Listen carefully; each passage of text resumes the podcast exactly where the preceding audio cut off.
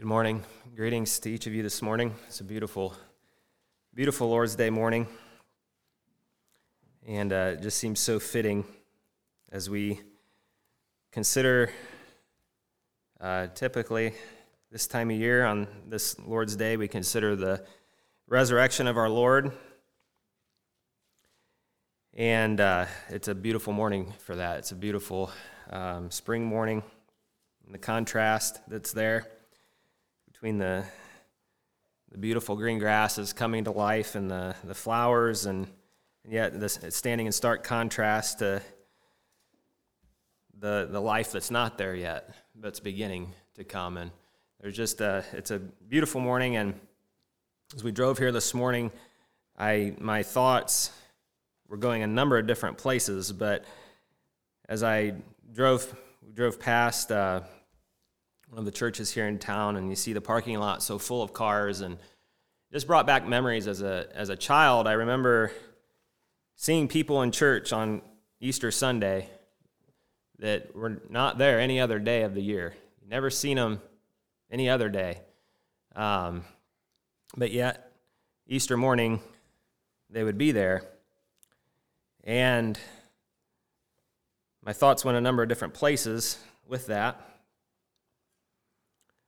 But there's a lot of, a lot of churches today that have those in their congregations who have come for their one service a year to remember this great event. And yet, will walk out very likely with nothing different, nothing changed. And that's really sad.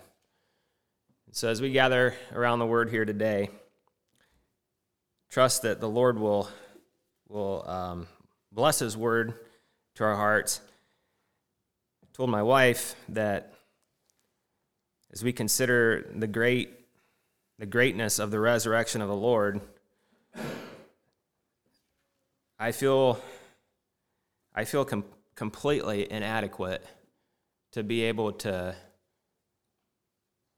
say that in such a way or to reflect upon it in such a way that could do anything for us that would be any sort of blessing for us, that would be able to lift us up and encourage us in any sort of way.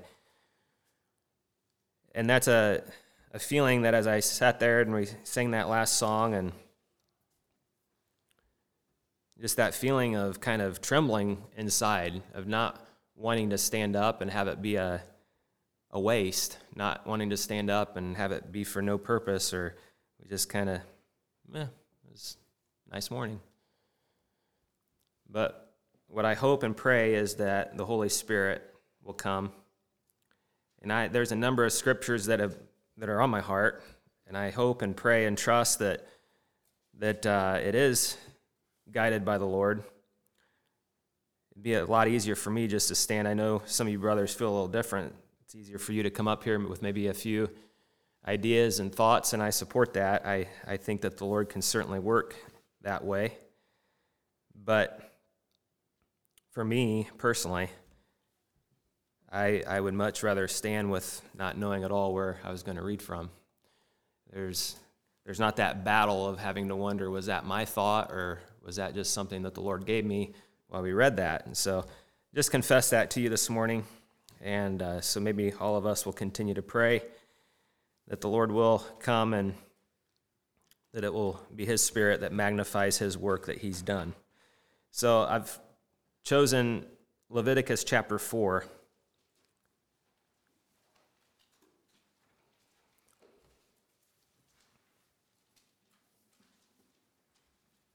For our first reading.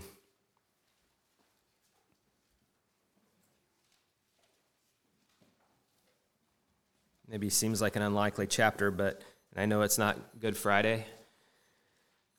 But um, We'll read here from Leviticus chapter 4, verse 1. And the Lord spake unto Moses, saying, Speak unto the children of Israel, saying, If a soul shall sin through ignorance against any of the commandments of the Lord concerning things which ought not to be done, and shall do against any of them, if the priest that is anointed do sin according to the sin of the people, then let him bring forth his sin, which he has sinned, a young bullock without blemish unto the Lord for a sin offering. And he shall bring the bullock unto the door of the tabernacle of the congregation before the Lord, and shall lay his hand upon the bullock's head, and kill the bullock before the Lord. And the priest that is anointed shall take of the bullock's blood, and bring it to the tabernacle of the congregation. And the priest shall dip his finger in the blood, and sprinkle of the blood seven times before the Lord, before the veil of the sanctuary. And the priest shall put some of the blood upon the horns of the altar of sweet incense before the Lord, which is in the tabernacle of the congregation, and shall pour all the blood of the bullock at the bottom of the altar of the burnt offering, which is at the door of the tabernacle of the congregation. And he shall take off from it all the fat of the bullock for the sin offering, the fat that covereth the inwards, and all the fat that is upon the inwards, and the two kidneys, and the fat that is upon them, which is by the flanks, and the caul above the liver, with the kidneys it shall be it shall he take away as it was taken off from the bullock of the sacrifice of peace offerings, and the priest shall burn them upon the altar of the burnt offering.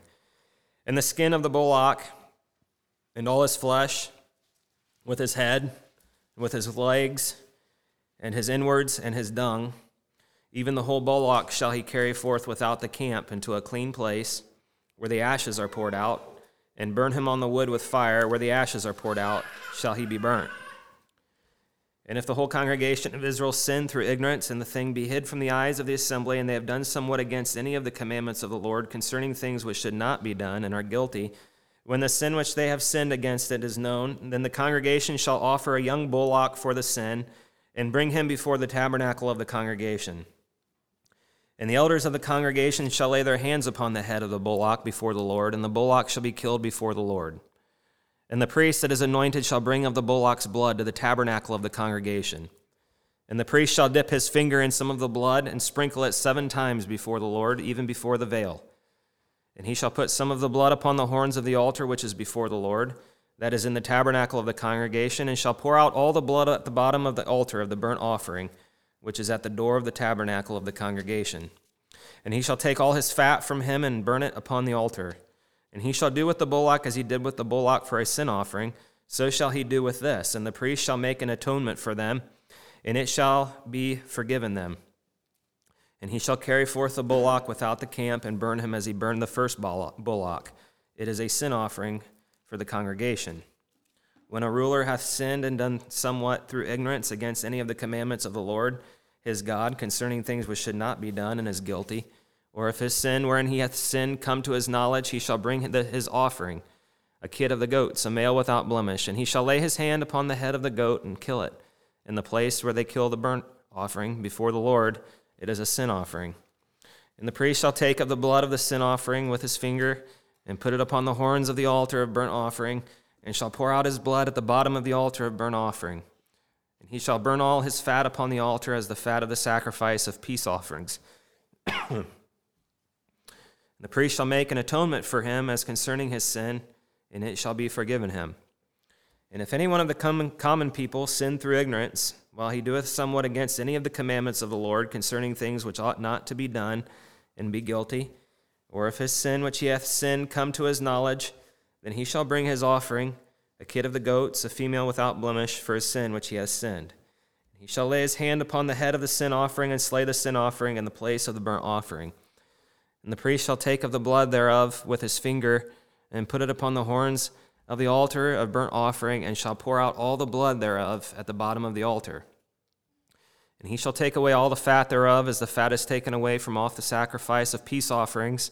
And the priest shall burn it upon the altar for a sweet savor unto the Lord. And the priest shall make an atonement for him, and it shall be forgiven him. And if he bring a lamb for a sin offering, he shall bring it a female without blemish. And he shall lay his hand upon the head of the sin offering and slay it for a sin offering in the place where they kill the burnt offering. And the priest shall take of the blood of the sin offering with his finger and put it upon the horns of the altar of burnt offering, and shall pour out all the blood thereof at the bottom of the altar. He shall take away all the fat thereof as the fat of the lamb is taken away from the sacrifice of the peace offerings, and the priest shall burn them upon the altar according to the offering made by fire unto the Lord. And the priest shall make an atonement for his sin that he hath committed, and it shall be forgiven him.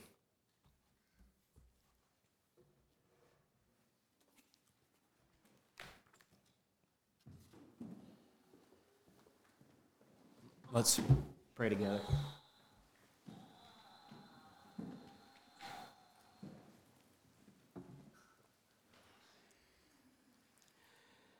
Our dear Heavenly Father, we come before Thee this morning. What a beautiful Lord's Day Thou hast given to us this morning, Father. Thou hast given us eyes to see and ears to hear, the senses to feel and to perceive, Father, that Thou art good. And from heaven, Father, Thou hast blessed us. Thou hast given us this great hope of eternal life because of Thy Son, Jesus Christ, and the life that He lived, what He was willing to do, and coming down here below and living that life that though it was filled with suffering, and temptation and trials. And though he was that man of sorrows, afflicted on every side, and as a root in a dry ground, yet, Father, he lived that perfect life in the midst of such fallenness and brokenness, in the midst of such death and chaos. And Lord Jesus, we thank thee for this, that perfect life that was lived and that was offered up there in sacrifice we thank thee for this, Lord Jesus. And as we gather here now in this morning hour, O Lord, it would be our prayer that thy great works would be magnified in our hearts and our minds here in this place today. That our hearts might even be lifted up into heavenly places, Father, would be our desire. And yet we know, Lord, that of ourselves we are not able to do this. We cannot form the thoughts nor the words nor Drum up enough feeling and emotion, O God, to lift us up off of this ground. But, O Lord, if Thou shouldst come down and dwell here in our midst here and be here and inspire our hearts, living in our hearts, speaking to us and encouraging us and strengthening us, then, Father, we will certainly count ourselves as blessed. This would be our prayer, Father. I feel my weakness before Thee, Father, to proclaim Thy great works Father, how is man who is made of the dust able to proclaim thy great and wondrous works when our eyes have not seen? But by faith we do believe, O Lord. Father, this humbles us and makes us feel our great need and reliance upon Thee, that we might consider the great works of God. So, Father, here we are. Pray, Lord, that I would just lay my thoughts down. Lord, any of my temptations and weaknesses, I pray, O oh God, that you would just be merciful to these dear ones and not let the weaknesses of this man stand in the way of them receiving a blessing and even hearing from thy Spirit this morning. O oh Lord God, be merciful to us. And as we have prayed already, may this day be a great day of blessing. Unto thee, O God, may our hearts worship thee and adore thee and thank thee for this great and marvelous plan of salvation that thou hast given and made available to all mankind, if they should not neglect it, but seek for it, even as that hidden treasure, as we would seek for that, as that pearl of great price, as that lost coin, that we would search for it and seek for it and find it, O God. And then it might be hidden in our hearts, O Lord, and then manifestly declared into the world through the light that comes from Christ living within us. O Lord Jesus, we love thee, we thank thee, we praise thee. We look to thy word here now, Father, to the word of thy Son, Jesus Christ, and his testimony that he's given. We just pray, O God, that thou would just please, as we sing that song, how no harm or mishap can come our way on this glorious day. And that would be our desire, Lord. Yet we know that there is an enemy who would want to steal, kill, and to, to destroy. But, oh God, we feel that thy blessing is upon us, and we thank thee for this and pray for thy continued protection, both now and in the coming days ahead. For we know that the devil does not want the glorious message, the gospel message proclaimed. May thy kingdom come, Father. May thy will be done here on earth as it is in heaven, we pray. In Jesus' name, amen.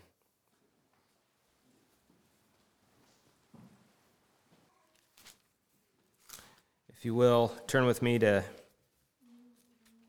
the book of Hebrews.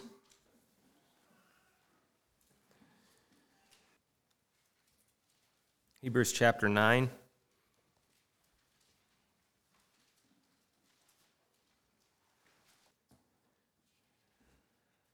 You know, I think we could read Hebrews 9 and 10. We may read from there. There's a lot of scriptures going through my mind here this morning. But we'll read here from Hebrews chapter 9, verse, and we'll start there at verse 1. I'm not sure how far we'll go. We may just go through the whole chapter, even into the next, but we'll work through that here. Hebrews chapter 9, verse 1. It says, Then verily the first covenant had also ordinances of divine service and a worldly sanctuary. For there was a tabernacle made, the first wherein was the candlestick and the table and the showbread, which is called the sanctuary. And after the second veil, the tabernacle, which is called the holiest of all which had the golden censer and the ark of the covenant overlaid round about with gold, wherein was the golden pot that had manna and Aaron's rod that budded in the tables of the covenant. And over at the cherubims of glory, shadowing the mercy seat of which we cannot now speak particularly. Now, when these things were thus ordained, the priests went always into the first tabernacle, accomplishing the service of God. But into the second went the high priest alone, once every year, not without blood, which he offered for himself and for the heirs of the people the Holy Ghost, this signifying that the way into the holiest of all was not yet made manifest, while as yet while as the first tabernacle was yet standing, which was a figure for the time then present, in which were offered both gifts and sacrifices that could not make him that did the service perfect as pertaining to the conscience, which stood only in meats and drinks and divers washings and carnal ordinances imposed on them until the time of Reformation but Christ being come and high priest of good things to come by a greater and more perfect tabernacle, not made with hands, that is to say, not of this building, neither by the blood of goats and calves, but by his own blood, he entered in once into the holy place, having obtained eternal redemption for us. For if the blood of bulls and of goats and the ashes of an heifer sprinkling the unclean sanctifieth to the purifying of the flesh, how much more shall the blood of Christ? Who through the eternal Spirit offered himself without spot to God, purge your conscience from dead works to serve the living God.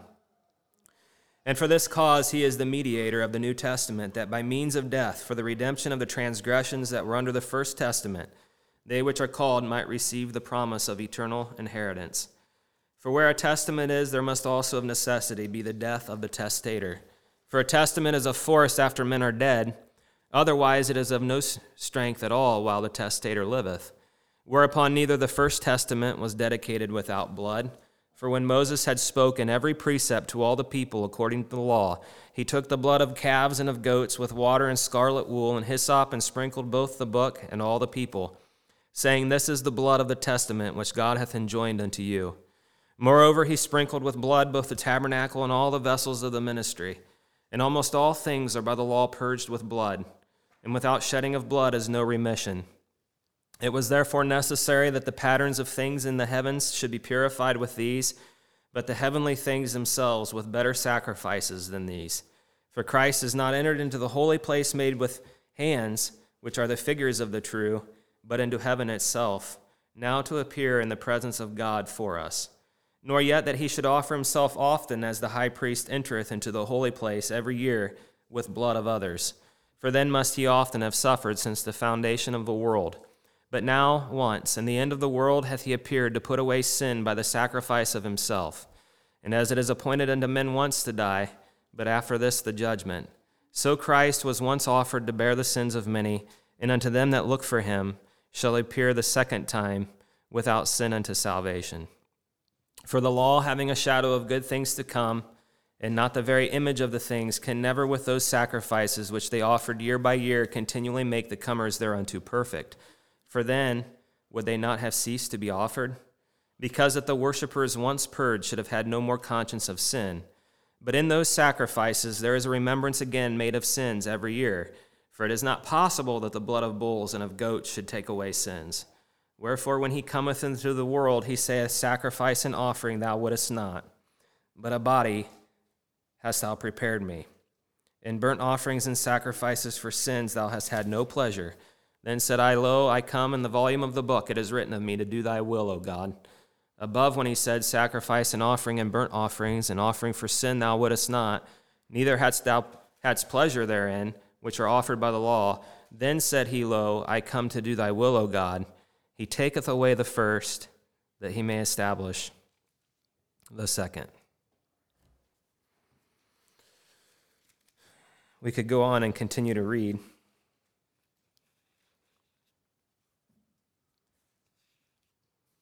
And maybe I will. I, am I, think maybe I will. We're going to read just a few more verses yet.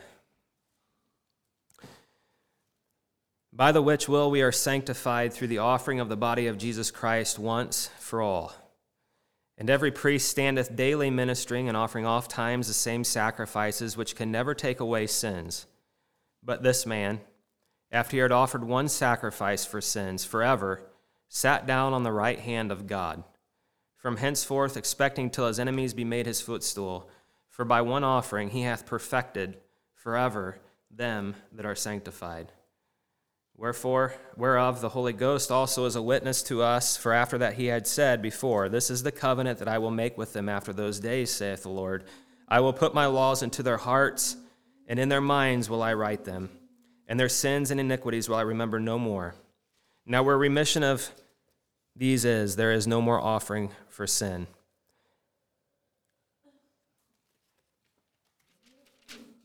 For the law having a shadow, I'm going to just go back to verse 1 there of chapter 10. For the law having a shadow of good things to come, and not the very image of the things, can never, with those sacrifices which they offered year by year, continually make the comers thereunto perfect. We picture the sun.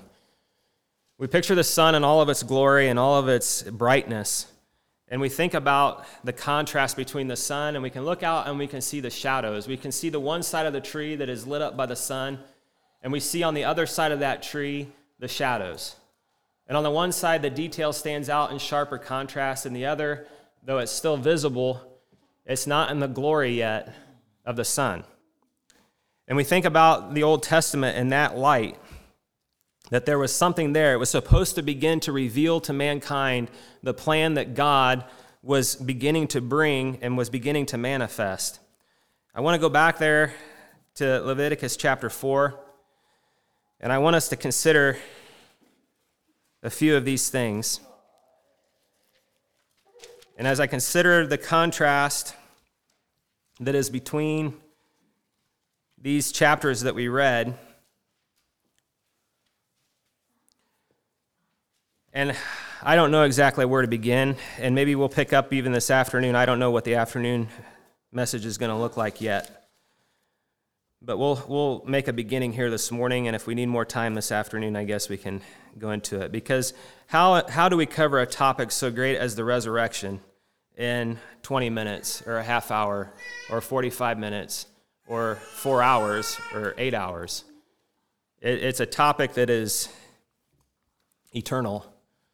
I believe that in all eternity, we'll, we'll, we'll magnify and we'll praise the Lord as it becomes more and more manifest to us the great mighty plan of salvation that God has poured out. But let us just consider here momentarily this picture that we see back here in Leviticus. And as we read there in Hebrews, we read about this tabernacle, as we've talked about before. We read about this tabernacle and we read about the temple, and we know that this was a shadow of things to come. It was to be a representation of heaven itself. When we think about the contrast between this temple, this earthly temple that has a veil that's keeping everybody else shut out from the Holy of Holies, there's not access, there's not direct access to God because there's a big veil there that is thick and it's shutting out even the very light itself. And men are not allowed to pass past that veil or they would be dead. And this is to represent yet, this is to give us a, a picture, this is to give us a shadow of heaven. This is to give us a shadow of, of something much greater. But here we have these priests, and they're assigned specific duties and specific responsibilities, and they have obligations to fulfill according to the law of Moses. And we even think of Moses himself, that here he was, and he was given and entrusted the law, the commandments were entrusted to him by God and they were wrote, as it says, in tables of stone. And this was a foreshadow. This was going to tell us something of, coming, of a coming day when the law was not going to be written on tables of stone, it says. But what does it say? In fleshly tables of the heart.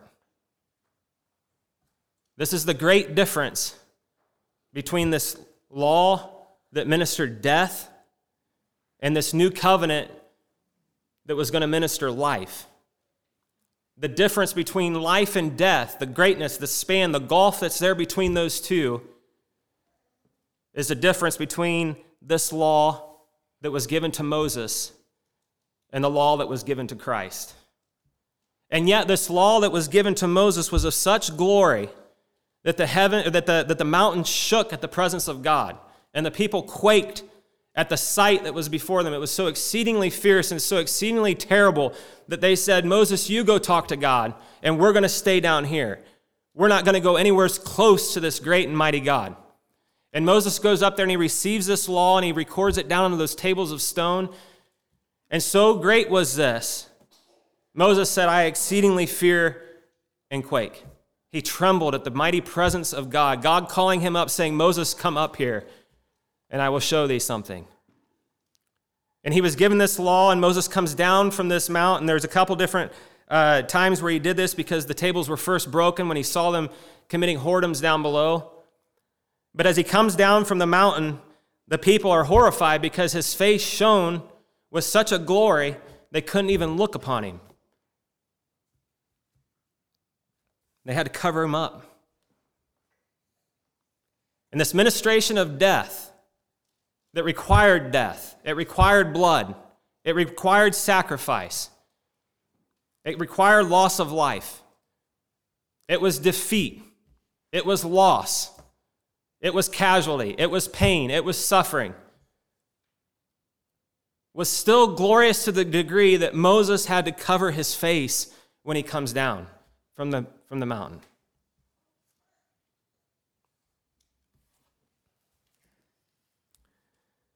And it was told to Moses that Aaron and his seed, it was going to be given to them the direct responsibility to minister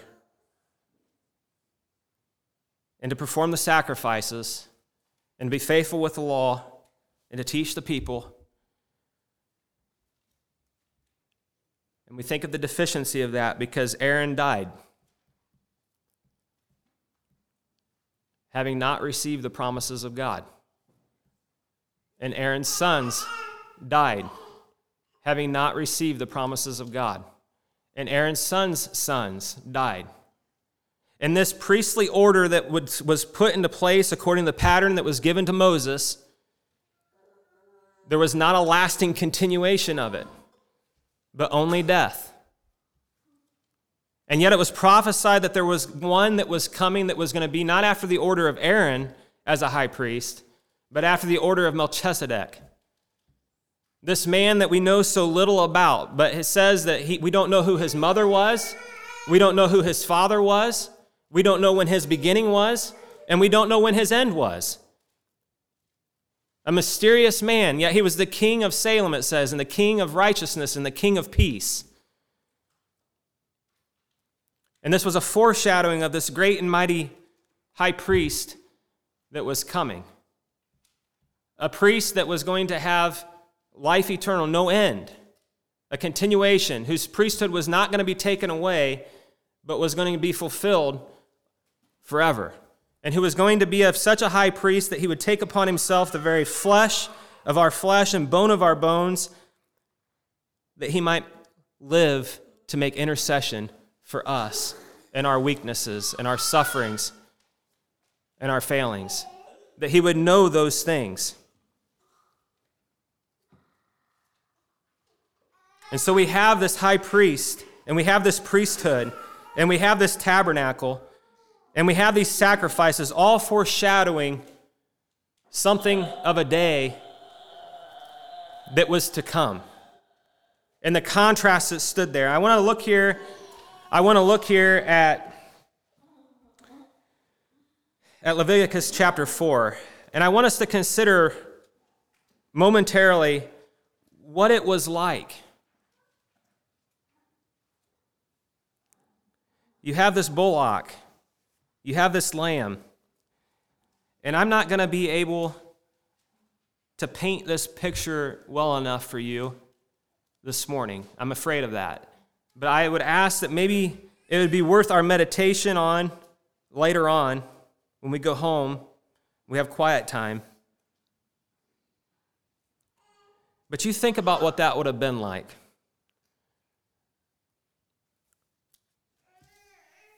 I think about that bullock, that young bullock, and they are a beautiful, beautiful animal. They really are. When you see a young calf or they're, they're, they're, they're a beautiful creature. I don't, maybe I'm the only one that thinks that, but I just think they're a beautiful creature.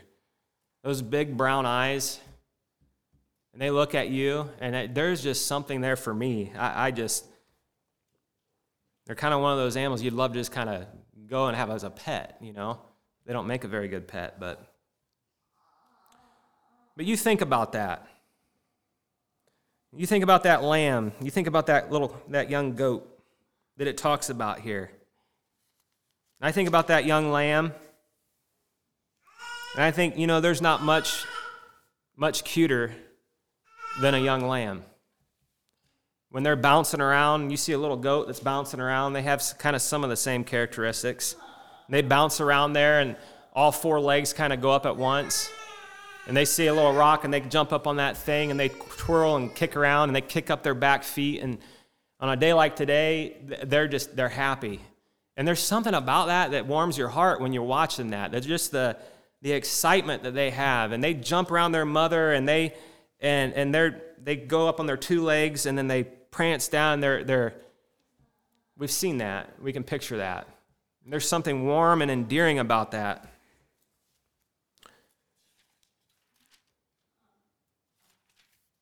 And I think about what it was like then to take that, that beautiful creature, that cute creature, that creature that no doubt the children get attached to, the children love to, to pet.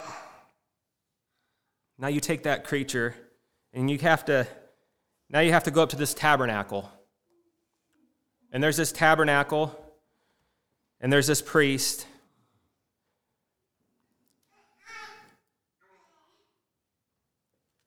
And because of their sin, there has to be a laying on of hands. And I've thought about that a lot of times, what that was like for these men, whether it was the priest or whether it was the leader or whether it was the elders or whether it was this dad, this common man. What was it like for them to take this creature and put their hands on that, that that head of that animal. And that animal had life, and that animal had is, is there's something there that's connecting. And that priest takes that knife and just one quick slice. And immediately, the blood of that animal and the life of that animal sprays out and you feel under your hands the life of that animal drop, and it falls to the ground. And it does what animals do when it's dying, and it wallows there in its blood. And that white wool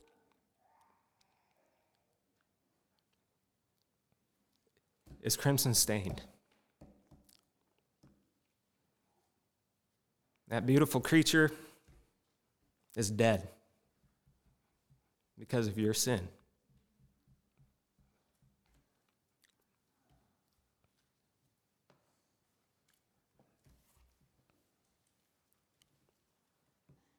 And that touched those men's hearts.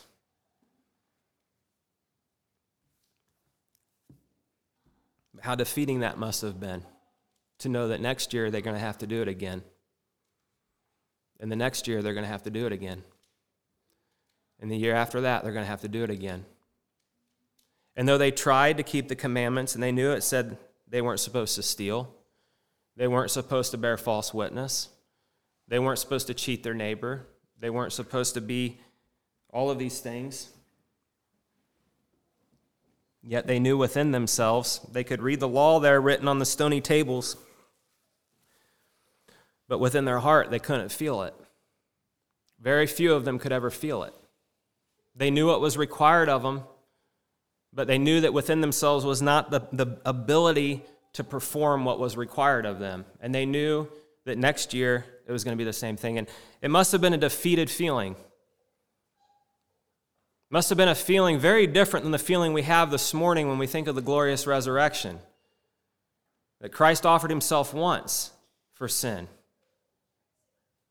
The victorious feeling where Christ came out of that tomb and he said, All hail, in contrast to the feeling that these men left with on that day, with that body of that dead creature, had to have been very, very different feeling.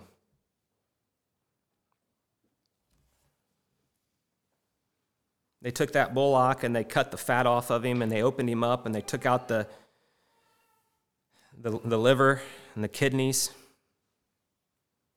And they cut off his fat. And that beautiful creature became a mangled mess, a bloodied, mangled mess. And they took that creature, that dead carcass, and they walked out from the tabernacles as a shadow of the heavenly things. It was a foreshadowing of things that were to come. They took that dead carcass and they walked out with him. And I don't know if they had a rope around him. I don't know if men had him by the, if one man grabbed this leg, another man grabbed the other leg. I don't know if there was children lining this way, if there was adults lining this way, if the crowds were lining this, this ceremony. But I think that they were. And I don't know if the dust was being stirred up as they were dragging that beast out, mangled and dead. And I picture things. I don't know if you picture things, but I picture things. I picture what death looks like in the eyes of a creature that's just been killed and that glossy look that goes over the eye. I picture that tongue that hangs out. I, I, I picture those kinds of things. I picture how quickly that rigor mortis, mortis sets in. I'm maybe saying that wrong, but how quickly it becomes stiff and those legs become unmovable. And here's this body that's being drug out, and the children are watching this mangled mess, bloody, mangled mess, being drug out.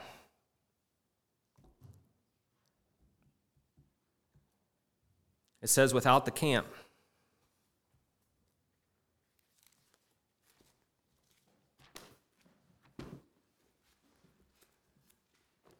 Comes to my mind if I can find it real quick.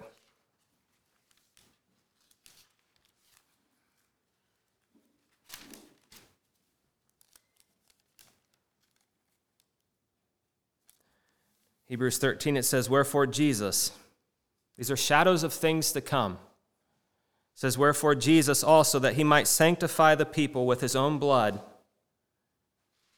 suffered without the, the gate. What does it say here? It says, Let us go forth, therefore, unto him without the camp, bearing his reproach. They took this bullock out of the city, and there they watched, but there they knew next year it was going to be the same thing.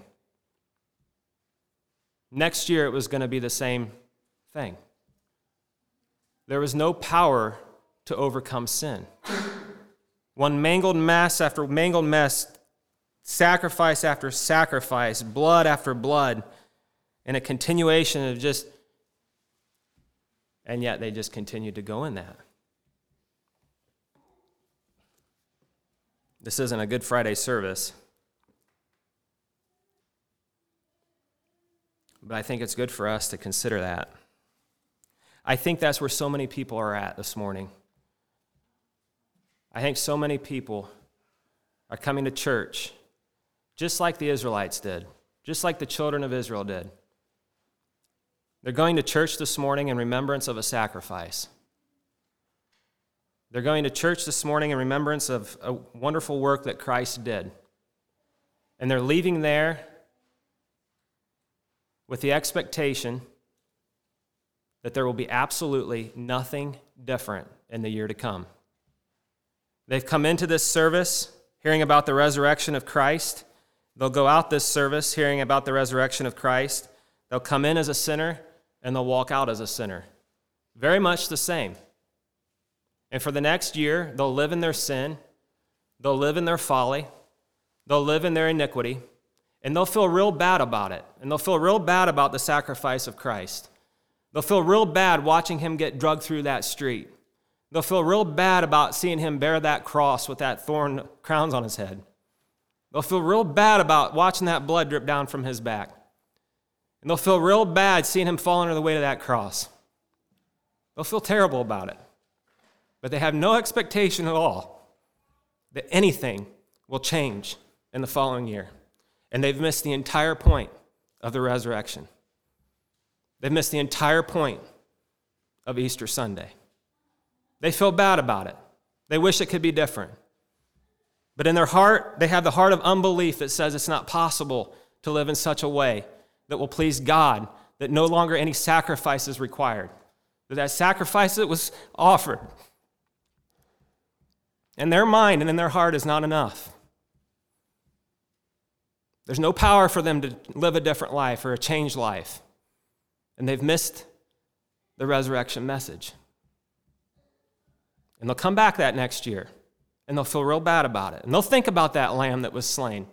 And they'll even feel the life go out from him.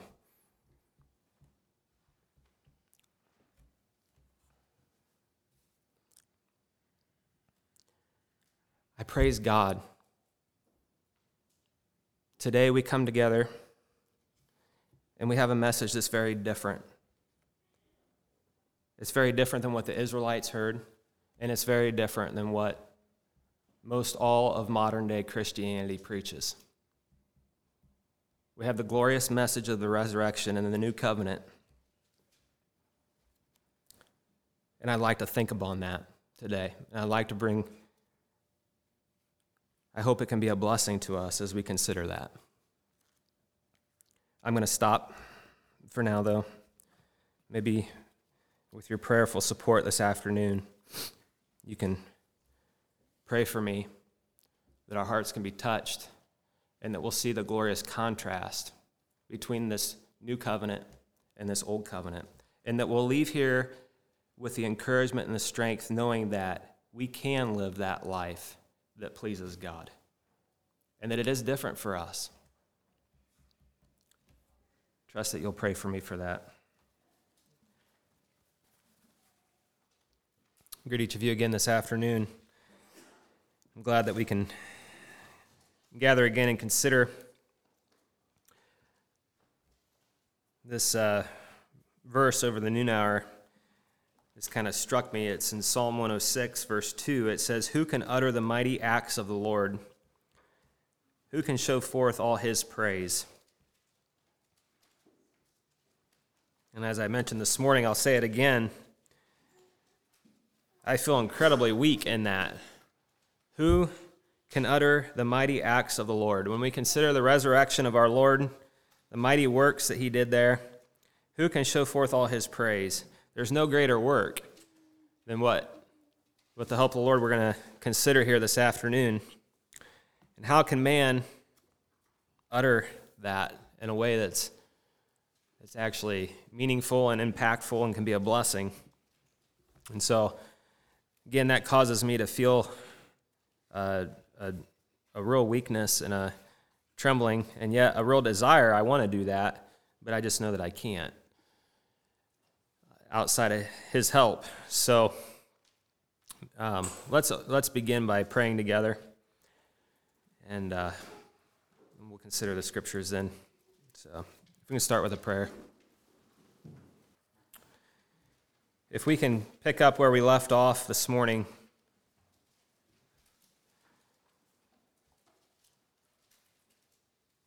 And we think about how long these sacrifices continued and for how many years they, they continued on. And as we, as we go down that road a ways, and we think of how many bullocks were offered and how many lambs were offered and how, many, how, how much blood was, was spilled and how many priests came into that order, into that function, and how many priests died, and, and new ones were ushered in. And if you can picture that road going on down throughout the ages of time and for how many hundreds of years, this covenant worked. This covenant brought forth. And it brought forth a people whose hearts were not circumcised, it says. But everything that they did and what they, what they were was based on what was written on a tablet of stone. And for years down the road now, generation after generation after generation. And in all of that time, never was there a sacrifice that was able to bring forth and change the hearts of these men. Generation after generation, life after life, year after year. If you go down that road, at the end of that road, at the end of all these sacrifices, it says,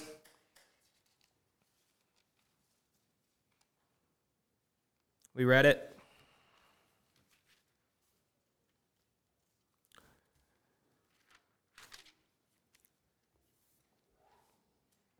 Wherefore, when he cometh into the world, he saith, Sacrifice and offerings thou wouldest not, but a body hast thou prepared me. We read there how all of this was a shadow of things to come.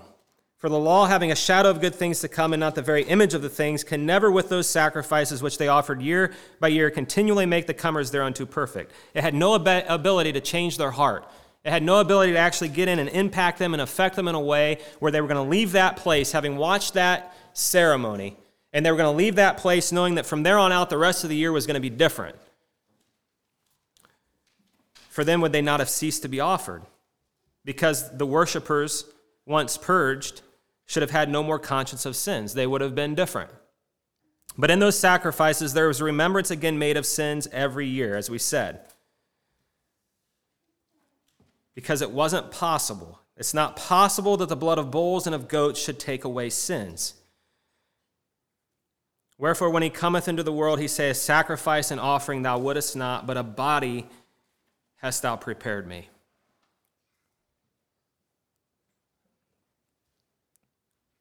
What a contrast between this mangled bullock. What a contrast be- from this crimson stained lamb lying there, mangled in a heap, stained in, in, its own blood.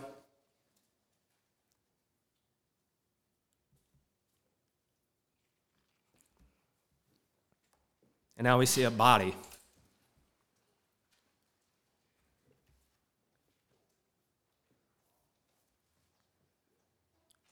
Can you think of the contrast of that? A bull, a bullock, a lamb, and the very Son of God. This is the contrast of what we're talking from the old covenant entering now into the new covenant.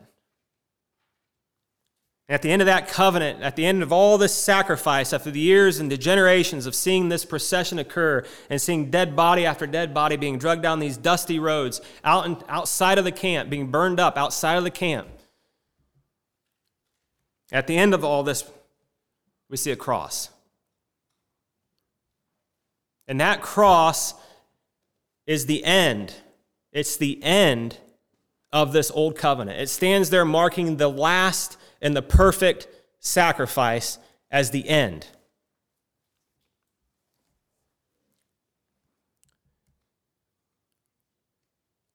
And that's where so many men stay at today. Today, there'll be so many men, so many women who've went to church and they'll walk in the church and they'll see the big cross on the front. They'll walk into the church and they'll look up at the steeple and they'll see the cross on top of the steeple. They'll walk into the doors and on there on the doors, there, there'll be the emblem of the cross. They walk into the foyer and they'll see the pictures of the cross. They'll look up at the pulpit and there'll be a cross there on the pulpit. And behind the pulpit, there'll be a cross. They'll walk out in the parking lot and they'll see the cross made the difference for me. Pasted there on the back and the bumper stickers, stickers and and they'll walk out of there and nothing will be different this next year. Why?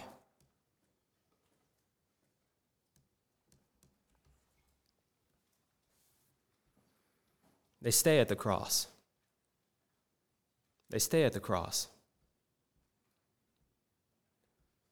Can walk into most churches, and it's a testimony. They stay at the cross. Am I making light of the cross? Absolutely not. I'm not making light of the cross. But there at the end of that covenant, that old covenant of death, stands that cross. And there on that cross is a dead Savior. A Savior that if we do not come to, if we're not washed in the blood of that Savior, of that perfect sacrifice, then we have no hope of entering into that new covenant. But it stands there at the end of that covenant. And the testimony of this old covenant, the consummation of it, the fullness of what it could do, was crucify the Son of God.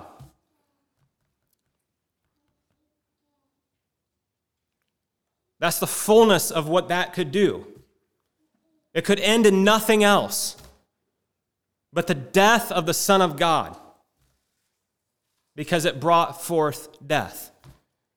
And without the shedding of death, there was no remission of sins under the old law.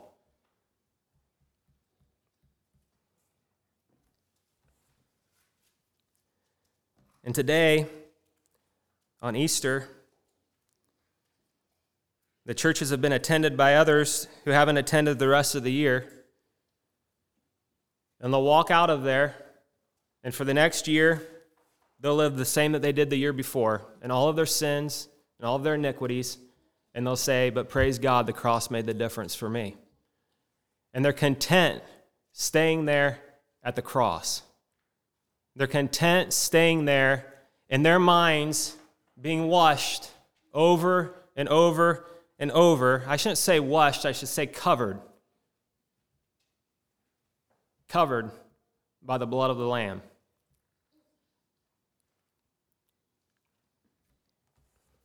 And what we have to say is that we have a very different message than that. We have a very, very different message than that. The covenant that we belong to is not marked by the cross. The covenant that we belong to is not marked by the cross. Now, we're not making light of the cross. I'm not diminishing the cross in any means and in any way. But the covenant that we belong to is marked by the empty tomb. It's marked by the resurrection. That's the covenant that we belong to. And the difference is as big as life is, is from death. If we think of the contrast from that dark night of the soul, that dark night, and we think of the difference between the old covenant and the new covenant, and we consider the, the, the, the dark night, and yet it was a shadow. We think of the glory there that was, that was undoubtedly it was there, they had to cover it up. But we think about that dark night and in contrast the old to the new is the difference between the dark night and the glorious sun shining in its strength. This is the new covenant that we belong to and that we proclaim. It's the difference as you take a seed, and there's nothing very pretty in that seed. There's nothing really that amazing in that seed. You don't hold that seed and say, What a pretty seed for the most part. But you take that seed and it dies. And in that old covenant, we had to come to that place of death. We had to come to that point where we knew we were transgressors of the law of God, that we were not holy, that we were unclean, that we were defiled, that we were guilty for putting the Son of God on that cross. And we had to die. But the contrast of that seed, that ugly little seed, being dead, it says, unless it's buried and put it into the ground, it abides alone. We think of the contrast from that seed to the beautiful tulips that are out there that are going to be blossoming here, the, the flowers that are coming up out of the ground now. And the stark contrast of those colors and the stark contrast of that green grass right now in comparison to the death that's all around so that hasn't woke up. And we're thinking of the contrast between the old covenant into the new covenant.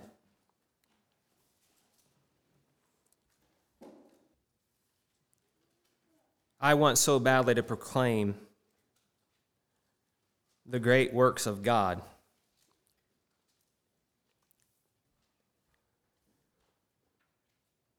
What is the what is the real ramifications of this? What does it really matter? What makes us so different?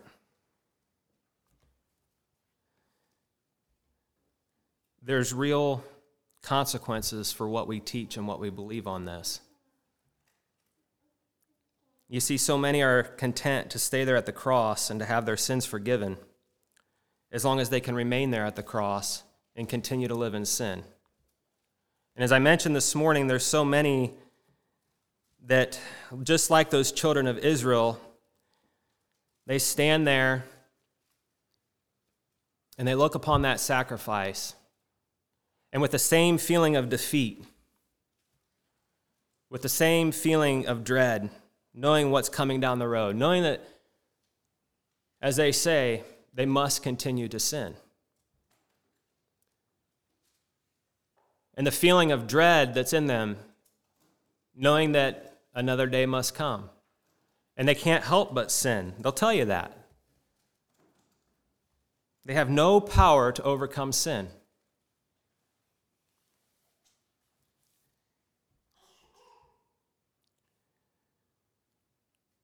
And they stay there at the cross, imagining to themselves that there's a crimson river that continually flows from the side of our wounded Savior, washing their sins or covering their sins, as they say.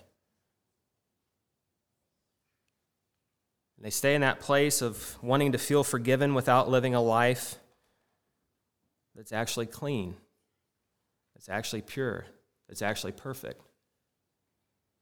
I think of the words of Martin Luther, and he said that our righteousness is like snow covered dung. It's like snow covered dung. This winter, back in February, I think it was, the first snow had fallen, the heavy snow, before we got the really big snow.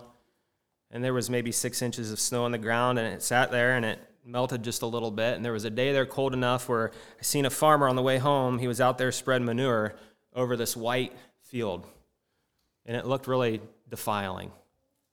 It just looked defiling. I thought, what a what a tragedy of beautiful snowfall.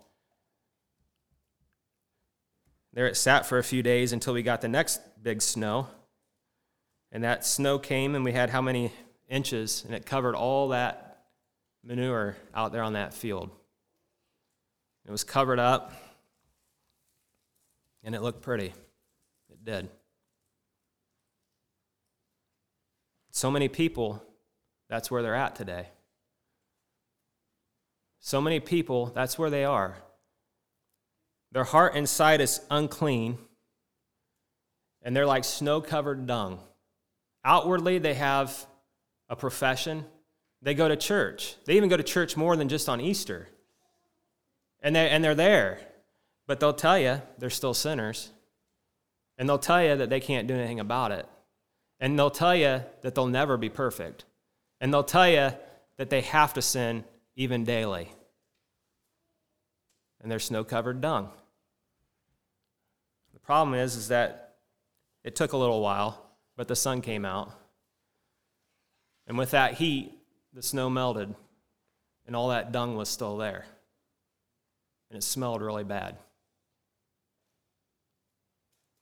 And you know, the sun will come into our life and it'll warm things up, and we'll have trials and we'll have afflictions. And it's in those moments that if we're snow covered dung, all that will come right out.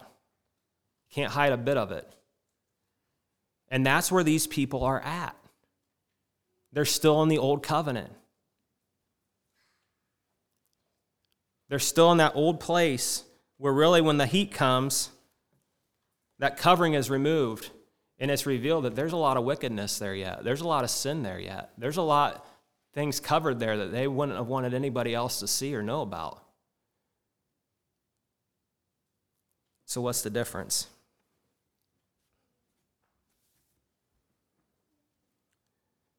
When Jesus Christ rose from the dead, he made a way for us so that we, coming to him in repentance, now think of the glory of this. Think of the glory of this gospel. That when we come to people, we tell them, we do not tell them that you're like snow covered dung and that's all the best you're ever going to be. We can tell them that you can be snow covered gold that's the contrast between this covenant that we're part of and the covenant that are so many are left in. what we can tell them is because of the resurrection of Jesus Christ, you can be alive. And you can be, if you're alive, that means you're going to be free from sin. We can tell people unashamed. We don't have to apologize for it. We don't have to be embarrassed about it. We don't have to kind of uh, step back from it. We can say, because of the new covenant of life that we're in, you can be perfect. Now, the old covenant makes no allowance for that. You stay under the cross, you have that blood covering you, you're like snow covered dung. You're a sinner, you're going to continue in sin. It's right where the Jews were at. It's no different. But in the resurrection of Jesus Christ, when he came and he lived and he died and he resurrected, he made a way possible for us. He made a way possible for us so that that law that was written there on tables of stone are now written upon our heart. Do you see the contrast from that?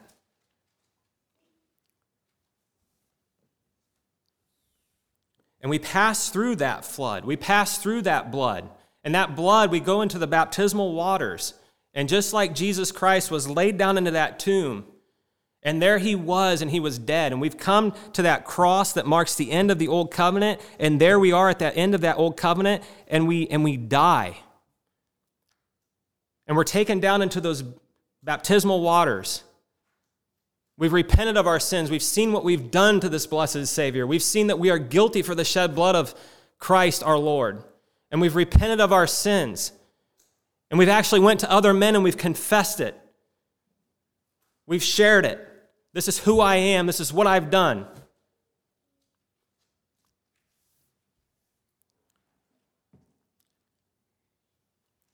And we pass through And there in those baptismal waters, we believe that the blood of Christ is applied to us. And when we come out of that baptismal water, we're no longer in that old covenant anymore. Do you understand the greatness of that? We're no longer in that old covenant anymore. We're not there where we have to continue to sin any longer. We're not there where we have to continually offer up sacrifice. We're not there where Christ is going to be repeatedly killed and killed and killed and killed. And we go and, Lord, I need a little more blood. I need a little more blood. I need a little more blood to cover my sin here, Lord. I feel real bad about it year after year after year after year. He made a perfect sacrifice.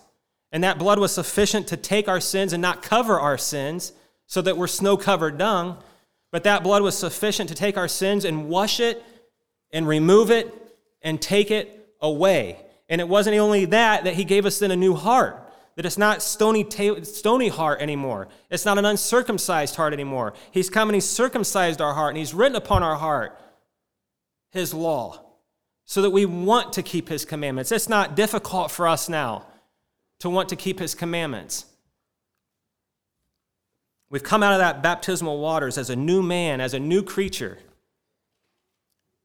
And the difference between life and death the difference between defeated and victory, the difference between dark and black and light and glory, the difference between that seed and that glorious flower that blossoms and blooms. The difference between all of that is the covenant that we enter into with our Lord that covenant of life.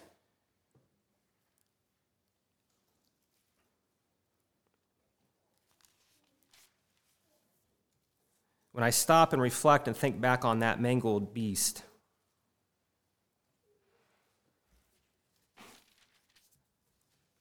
with its insides trailing out, its blood, it's ugly, it's gross. And then I see Jesus Christ as portrayed in Revelations with that glorious white hair, those eyes of fire, that sharp sword that comes out of his mouth, his feet like polished brass, it says. His raiment white as snow, it says, and it's shining as in the sun in its strength. We can picture it. We can picture what it's like to look out here if this was all covered in snow right now and the sun shining like it is right now and the, the dazzling of it and his feet like polished brass, and the dazzle of it, the glory of it. Our resurrected Lord, sitting on the right hand of the glory of God. And there's that beast mangled, dead, defeat, blood.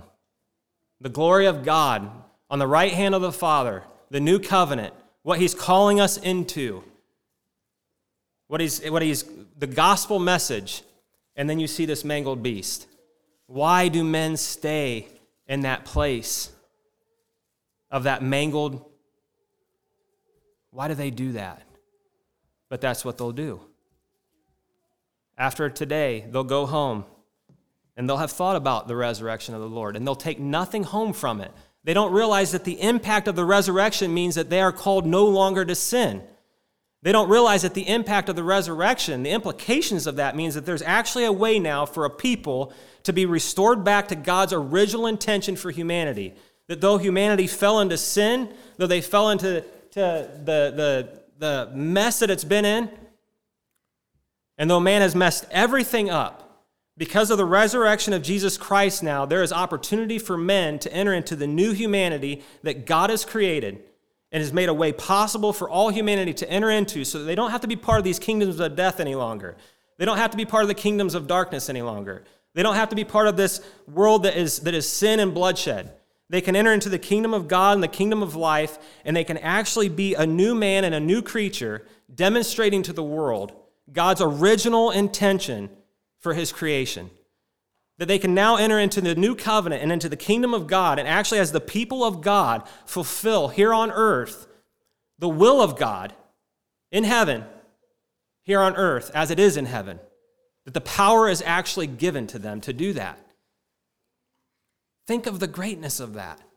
Think of the power of that. Think of the contrast of that. Why do men stay why don't we have empty tombs marking our walls? Why don't we have empty tombs when we come into the doors? Why don't we have empty tombs up on the steeples? I'm not for steeples anyhow. Why? It's because, after all, even though the way has been gloriously made for us, people will go home and they'll miss the whole point of the resurrection. They'll miss the entire point. Praise God for what he did. So thankful. Jesus arose. Beautiful Easter. Have a meal. Go on tomorrow. Turn on the television. Live in their sin. Do whatever they do. Why? Because men are sinners.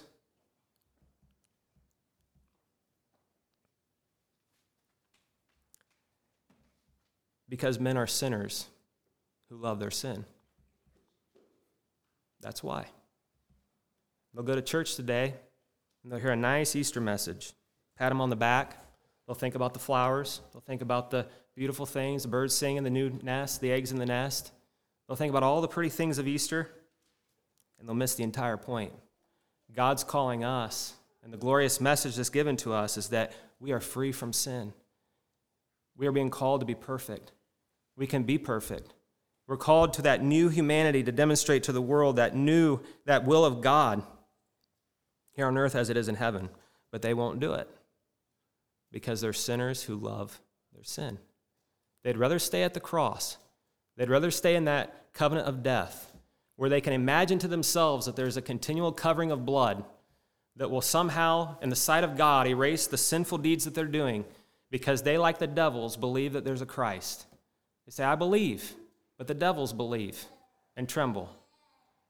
And these men who call themselves Christians are no different than the children of Israel who called themselves the children of God, and yet year after year after year lived in defeat and lived in misery, sacrifice after sacrifice.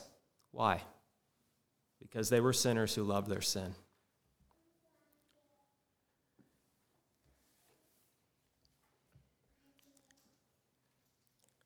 when I think that we've actually been called, when I think about what we've actually been called to, that we've actually been set free from sin. And I hope that's a reality for us here. I hope that we're not falsely professing that. When I think that we have been called to perfection, I'll tell you, it thrills my heart.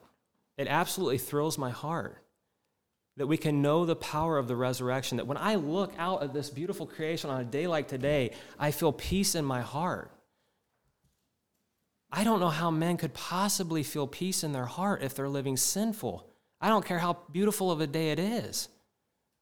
I don't care how beautiful of an Easter service it was. If there's sin in their heart, I don't know how they can do it. It's impossible unless they're terribly deceived. But for us, I look at the glory of that what Christ has called us into, and we think of the impact of it, that He's called us into life.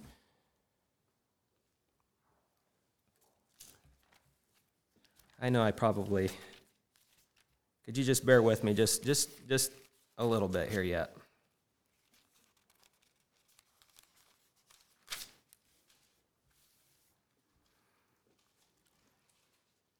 I feel so inadequate of proclaiming how wonderful this actually is.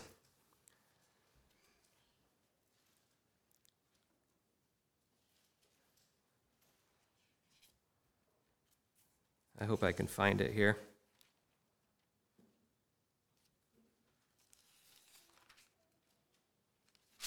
I might not be able to.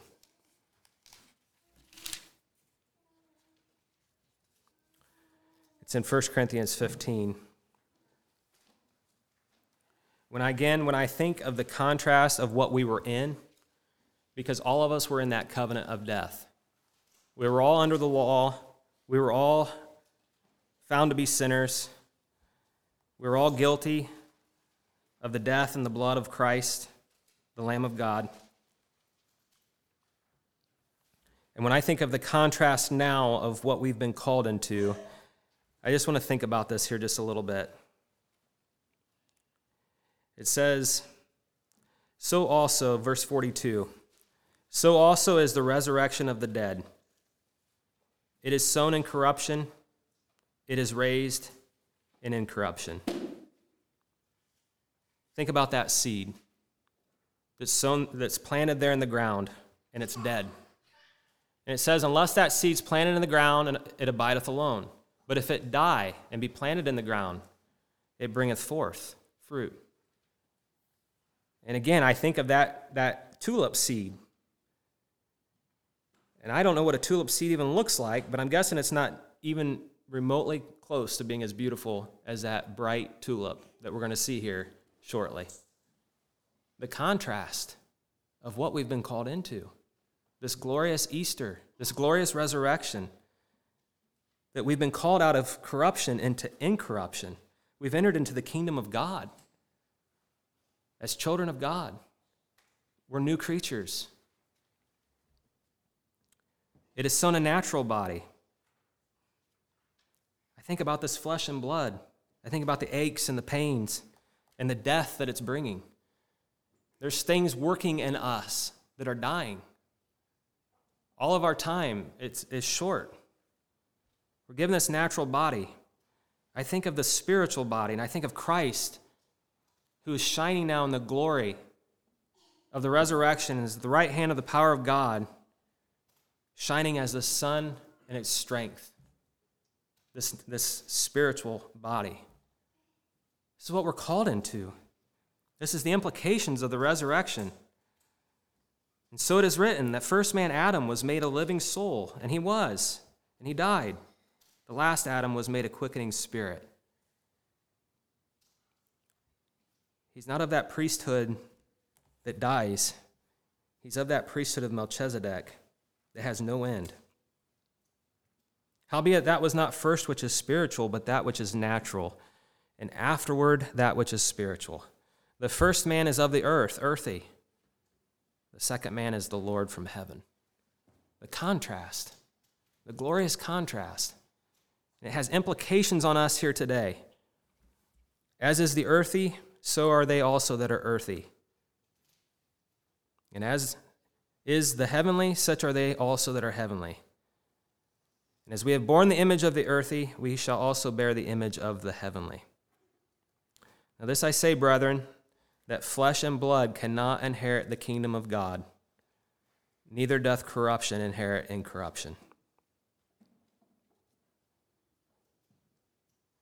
We must repent. We must not stay at the cross. We must go on. We must be translated out of that covenant of death into the covenant of life. We must be translated. We must go from that old covenant of death, be translated in a new covenant of life. We must be translated from the kingdoms of this world into the kingdom of God. Now, this I say, brethren, that flesh and blood cannot inherit the kingdom of God. There must come a repentance. There must come a death to that old man. There must come a rising up of that new man out of the baptismal waters. There must be a going on now into perfection. Sometimes we think of that perfection needs to be right out of the water. Right out of the water, they're perfect. Right out of the water, they're never another. But we think about that newborn babe.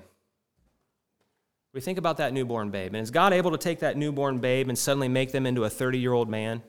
He absolutely is. He's perfectly capable of doing it. But he won't. Very often, very, very rarely will he do that. He'll take that babe and he'll grow them up, and he'll grow them up, and he'll grow them up into greater and greater perfection. That's what he'll do. So it's certainly believable that as men would look at us and they would see many things in us yet that we would have to say, we've got room yet where we need to become more and more perfect. We've got room yet where we need to grow more and more into the image of God. We're not content to stay at the cross and imagine those kinds of things. We have to go on to the likeness of Christ.